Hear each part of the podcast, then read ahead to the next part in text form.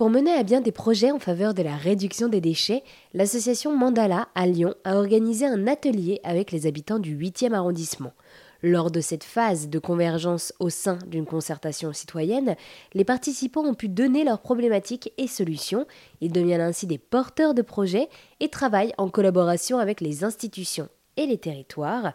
Oriane Marigny et Manon Poncato sont les fondatrices de l'association Mandala et Oriane revient sur les belles surprises lors de ces rencontres. Oui, effectivement, euh, c'est justement la, la création de ce collectif en fait euh, de divers habitants, différentes personnes qui viennent justement de structures très différentes, qui sont extrêmement motivées. En fait, on voit aujourd'hui qu'elles ont envie euh, de, d'apporter des solutions, de faire quelque chose et de transformer euh, le quartier. Donc on a vraiment un groupe euh, complètement euh, leader, moteur euh, et porteur euh, de ces projets.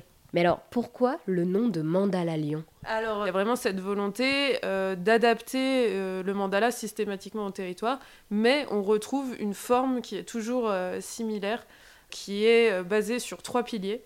Euh, le pilier euh, social, donc avec les associations, les communautés. Le pilier économique, qui est essentiel dans la gestion des déchets. Il faut savoir que la gestion des déchets est à perte en général. Et euh, le volet technique, euh, vraiment bête et méchant, de gestion des déchets. Et c'est vrai qu'aujourd'hui, même si euh, ce projet ne s'incarne plus forcément dans un lieu, on a gardé ce concept de mandala parce qu'on considère que ce sont plein d'éléments qui vont s'agglomérer autour euh, d'un sujet à traiter et qui vont constituer ce qu'on dit aujourd'hui pendant les ateliers, un mandala d'opportunités.